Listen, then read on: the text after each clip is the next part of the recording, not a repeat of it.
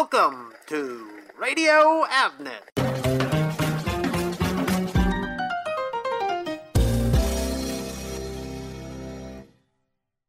Welcome to Avnet's Distributing Wisdom podcast, where the brightest minds in the electronic components industry examine the many ways that distribution drives innovation. Our industry has evolved and grown significantly, so we're bringing together leaders who can share their wisdom as we tackle today's unique challenges and examine how our past is driving our future. On this season of Distributing Wisdom, we'll be bringing together experts from across the electronic components industry, including Avnet, to discuss how they're currently tackling the challenges we face today. I'm your host, Heather Vanna. On today's episode, we'll be discussing the dynamics around redesigning products during a component shortage. Our first guest today is James Ray, General Manager of Avnet Design Services. Welcome, James. Thank you so much for taking the time to join us today. To start us off, can you tell us a bit about yourself and your role at Avnet? So I'm James Ray. I'm the general manager at Avid Avnet Design Services based in Ohio and have been with the company probably about almost 20 years. Started off as a RF and FPGA designer, engineer, and slowly made my way up into management. For those who might be unfamiliar with Avnet services, can you tell me a bit more about what your team provides? Sure. So we're part of the Americas group within Avnet, and we basically provide turnkey design services for end customers based on concepts or requirements that they may have formalized to us. And then we do all the electrical engineering, the hardware design, software design, firmware design, and prototyping in order for them to get that first product prototype in their hands to validate. And then we also assist within Avnet to promote the ecosystem, other partners uh, and business units within Avnet, and we utilize them for other additional services that the customer may want to pursue, including full end to end production. I would imagine that there's a little bit of redesigning going on internally. Am I correct? Yes, re- redesign is definitely a, a popular topic nowadays. We, we spend a lot of time with customers kind of evaluating their situation for part availability and trying to understand how best to help them out. A lot of times that can be looking at multiple approaches, like a short term and a long term solution. A short term solution might be one that doesn't impact quite as many design groups within their company. For instance, their software group may not be impacted, but then they may want a long term solution that's a better kind of next generation product. It includes more of a architecture change to to update it not only for part availability but just parts that might be getting a little long in the tooth this an opportunity to kind of kill two birds with one stone essentially throughout those conversations, what are some of the best practices that you've seen? Yeah, so a lot of times for the short-term approach, it's it's a part that that's not available, and there may be an opportunity to design in another part that's in the same family, similar functionality, but a different footprint. And so we can either update the circuit board very quickly, redesign it to address that, or we can use like an interposer card approach where basically we'll develop a small interposer card. They'll sit down on their main board with the same original footprint, but on the interposer card, there'll be a part that has the newer footprint that's more available or a, a newer part that's generally more attractive. That's kind of a way to abstract the part that we're trying to redesign from their existing board design so that kind of minimizes risk. It allows our software team to get going much quicker or our software team to get going quicker in order to prove out that design. So that's that's usually the the approach that people like to do for a quick kind of development jump start. And then in parallel with that, the, the long-term approach is more of a in-depth change of of what they have currently. And and that, you know, is a much longer design cycle typically. What would you say to customers who are looking to stay competitive while undergoing this redesign process? How do they stay ahead of their competitors? Yeah, so it, it's really, you know, one, once they identify the parts that need to be addressed or replaced, is once you have a certain confidence factor that you've achieved, you want to immediately place the order for parts, get in that queue as early as possible, minimize that time. That's one one thing that you can do to to get kind of a leg up on the competition. And then also, you know, just starting to think ahead beyond the prototype stage to the production build, as well as a pilot build in between there.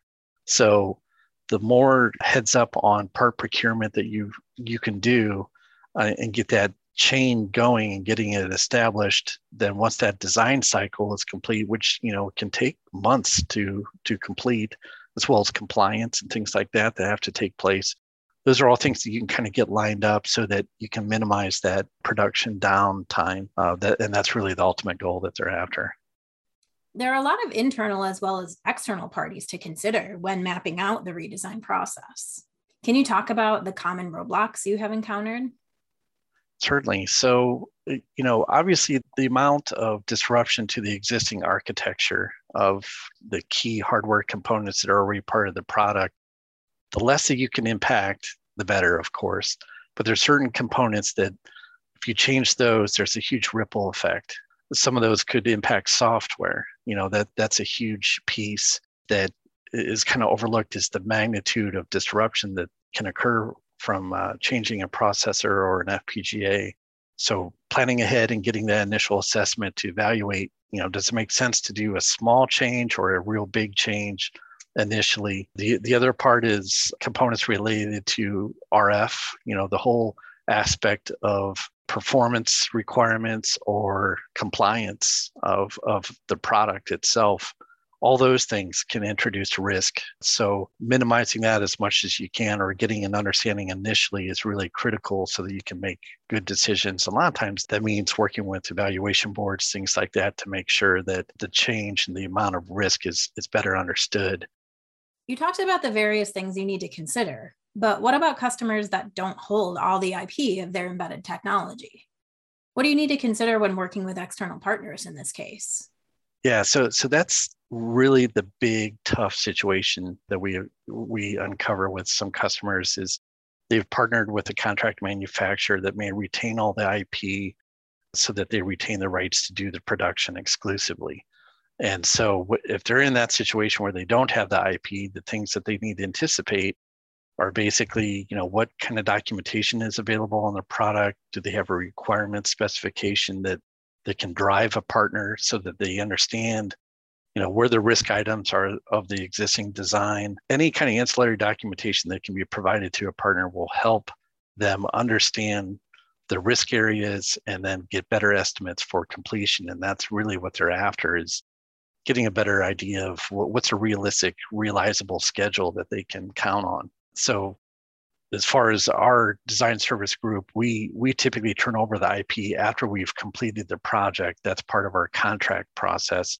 But not all design firms are are that way. So that's something to kind of look for in, in a partnership is are they meeting your your long-term needs not just your short-term need um, by providing that flexibility to get it manufactured anywhere to have those design files under your control to enable the ability to make changes in the future very quickly in house. Uh, so you don't have to go outside. You don't have to depend on their availability. You can make quick little delta changes uh, w- within your company. It sounds like there's a lot that goes into the redesign process, especially when you're considering competitors. It also seems that a serious conversation needs to be had on short term trade offs and the impact on long term strategy. Does this conversation happen often? Yeah, that, that's really where we like to start. It's kind of a, a what we call a phase zero evaluation, where we try to understand the timelines, the, the the understood magnitude of the effort from the customer's aspect and make sure that it all aligns with you know budgetary constraints schedule constraints things like that risk constraints and that's where we we start the conversation there just to make sure everybody's on the same page. And then once we're past that phase we basically have a, a nice clear execution path that we can work very efficiently towards.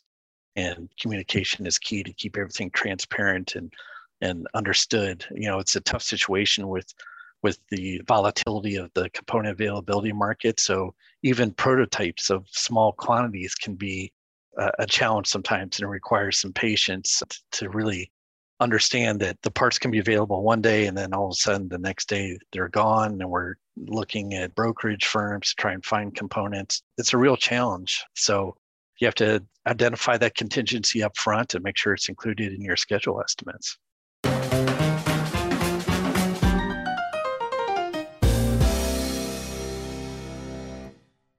On today's episode, we're joined by two additional guests from Benchmark Electronics Michael Lucia, Global Director of Supply Chain Solutions for Benchmark's aerospace and industrial sectors, and Peter Levenstein, Senior Manager of Design Engineering within Benchmark's North American Engineering Services.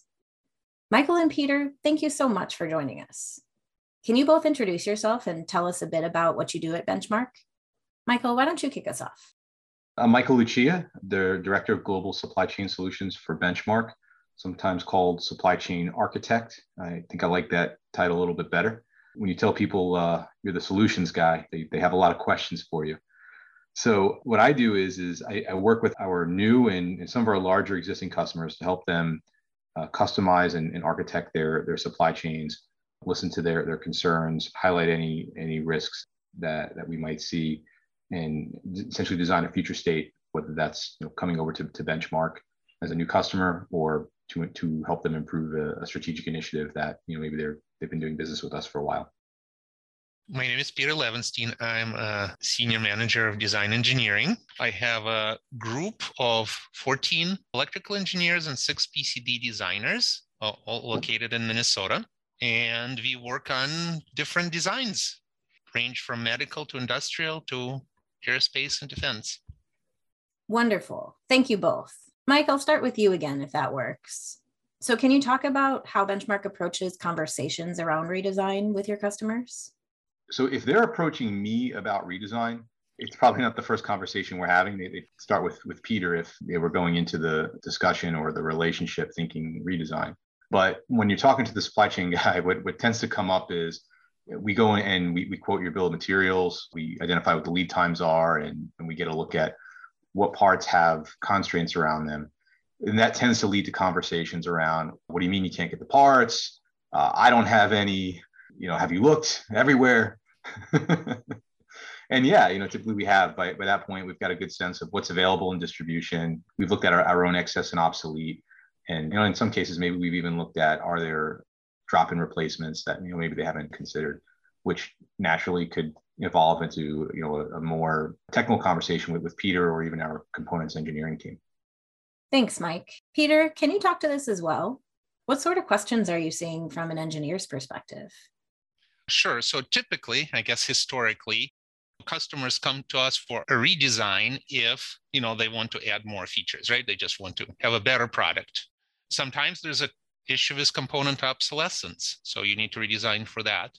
However, lately, with the increased lead times and uh, availability of components, we are getting a lot more requests to look into redesigning because no parts are available. So once all of the other avenues are exhausted through supply chain, then comes down to engineering to see if the design can be changed maybe they're you know drop-in replacements but not functional equivalent. That's the easiest path. Maybe they're functional equivalent part but you need to actually respin the board right? So those are the conversations that we're having with our design customers.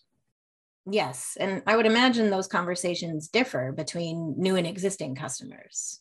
Can you talk about the differences you see there? So, uh, you know, with with new with new customers today, you know, kind of compared to, to what we would see in, in the past, where these conversations around part availability they were they were one offs it was a you know component or two on the BOM and if it's one or two parts it's it's not too hard to work around that. And maybe sometimes it did lead to some some redesigns especially if it's a new customer and it's, it's an npi today we're having that conversation at scale you know one of the one of the first things i want to know when i get a an rfq or i'm sitting down with, with a new customer is what are your what are your milestone dates? When do you want to be in production? When do you need initial units for qualification or environmental testing. And I'll kind of measure that out in weeks. Okay, well, draw the red line. Everything below this, if I ordered it right now, according to what the, the OEMs or our franchise distributor partners like Avnet are telling us, we're not going to get it in time. And you know, the, the, the look on the face when the eyes open up and, and they realize they've got a problem. Between new and old, I would say it's probably more different between industries. Aerospace and defense and medical, their hands are a little bit more tied with going to the broker markets. The, the redesign path, to an extent, is oftentimes a, a better solution for them. What I mean by that is, is there if their design is based around a, a chipset, they're not going to want to do a complete respin due to part availability. But if there are other components on the board, passives that maybe have, or even actives that maybe have slightly different footprint, but are in the same product family, are qualified to the same specifications, it's an easier change for them, even if it is a, a footprint difference and do, does require some some redesign. Whereas on the the less regulated markets like industrial or telecom, the the broker buys have, have really been a lifesaver on the design side of things with new designs, right? You know, there are multiple paths we take on that. Sometimes we may design something that can accommodate multiple parts, multiple component footprints. We can choose later what components are available, right? And other ways of doing it would be to actually create multiple designs based on different components. Both of those options obviously add cost from the NRE perspective and from, you know, the actual BOM perspective as well. I guess the other thing that we have been doing lately is buying components at risk. So even before the design is complete, we buy at least the components that have the longest lead times that are at the highest risk of not being available on time. Absolutely. Having more options seems to be a consistent theme that we've been hearing about across a number of our episodes this season. So, Peter, can you talk a bit more about how your role as the engineer who's designing these products has shifted over the last three to five years? And more recently, especially given the disruptions like the pandemic and the chip shortage? Sure. So historically, we would be designing either, you know, for performance. That's the main goal. The uh, design has certain requirements, and we want to meet them. Another aspect is design for cost while you want to maintain performance, obviously, you know, in some industries anyway, cost is probably the highest requirement. So that's what we are used to as engineers. We want to get the best design out the door, or you know, if if the cost is important, you know, then we go out and see what compromises we can make.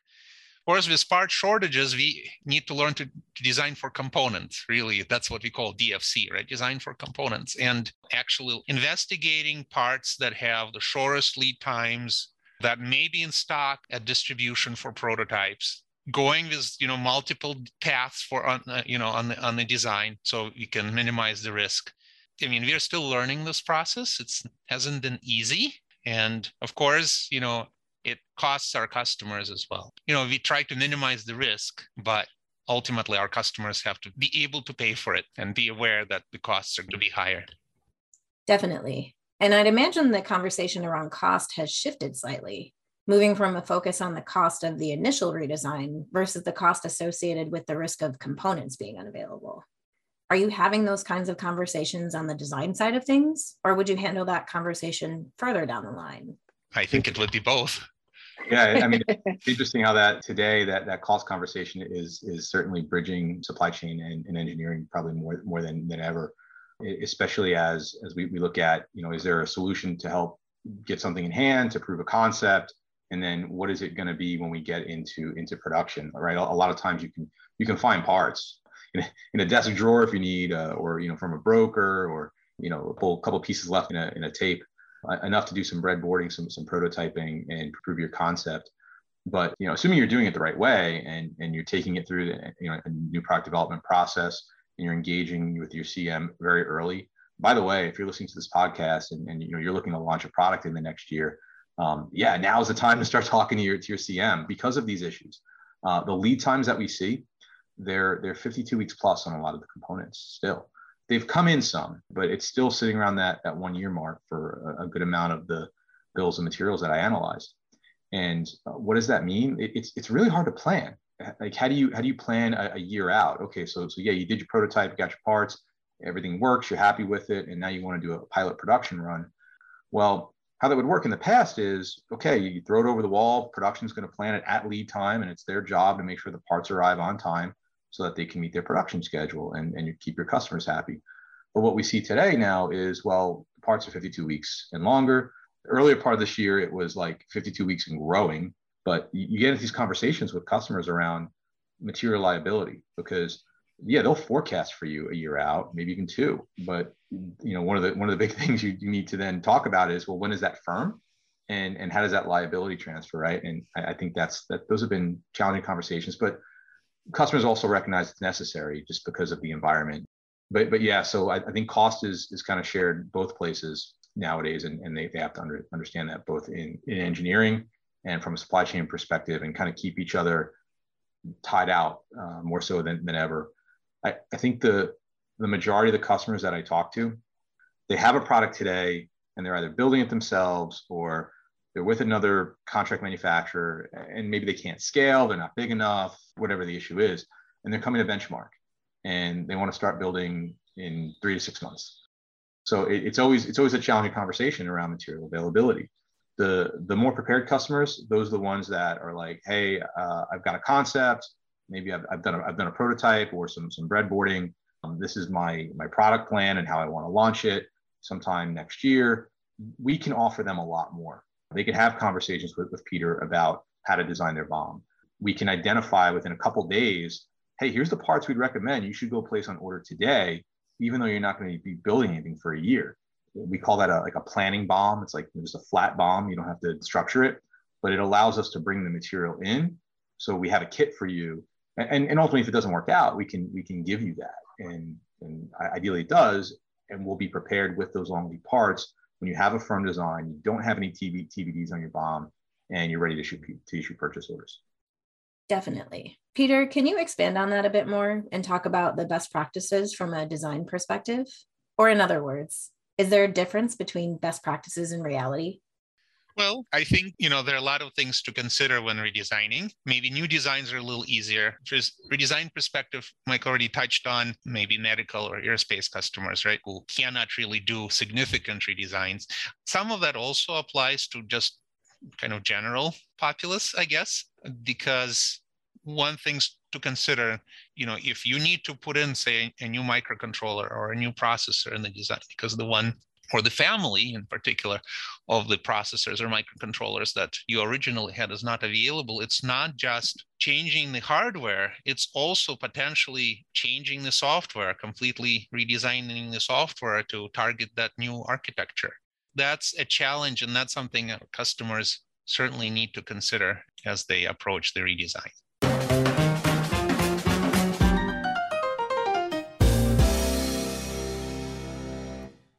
I want to thank James, Michael, and Peter again for taking the time to discuss the important dynamics around redesign and what companies should consider moving forward. To learn more about distributing wisdom and read more about this topic, please visit avnet.com forward slash podcast. Thank you for listening. Until next time.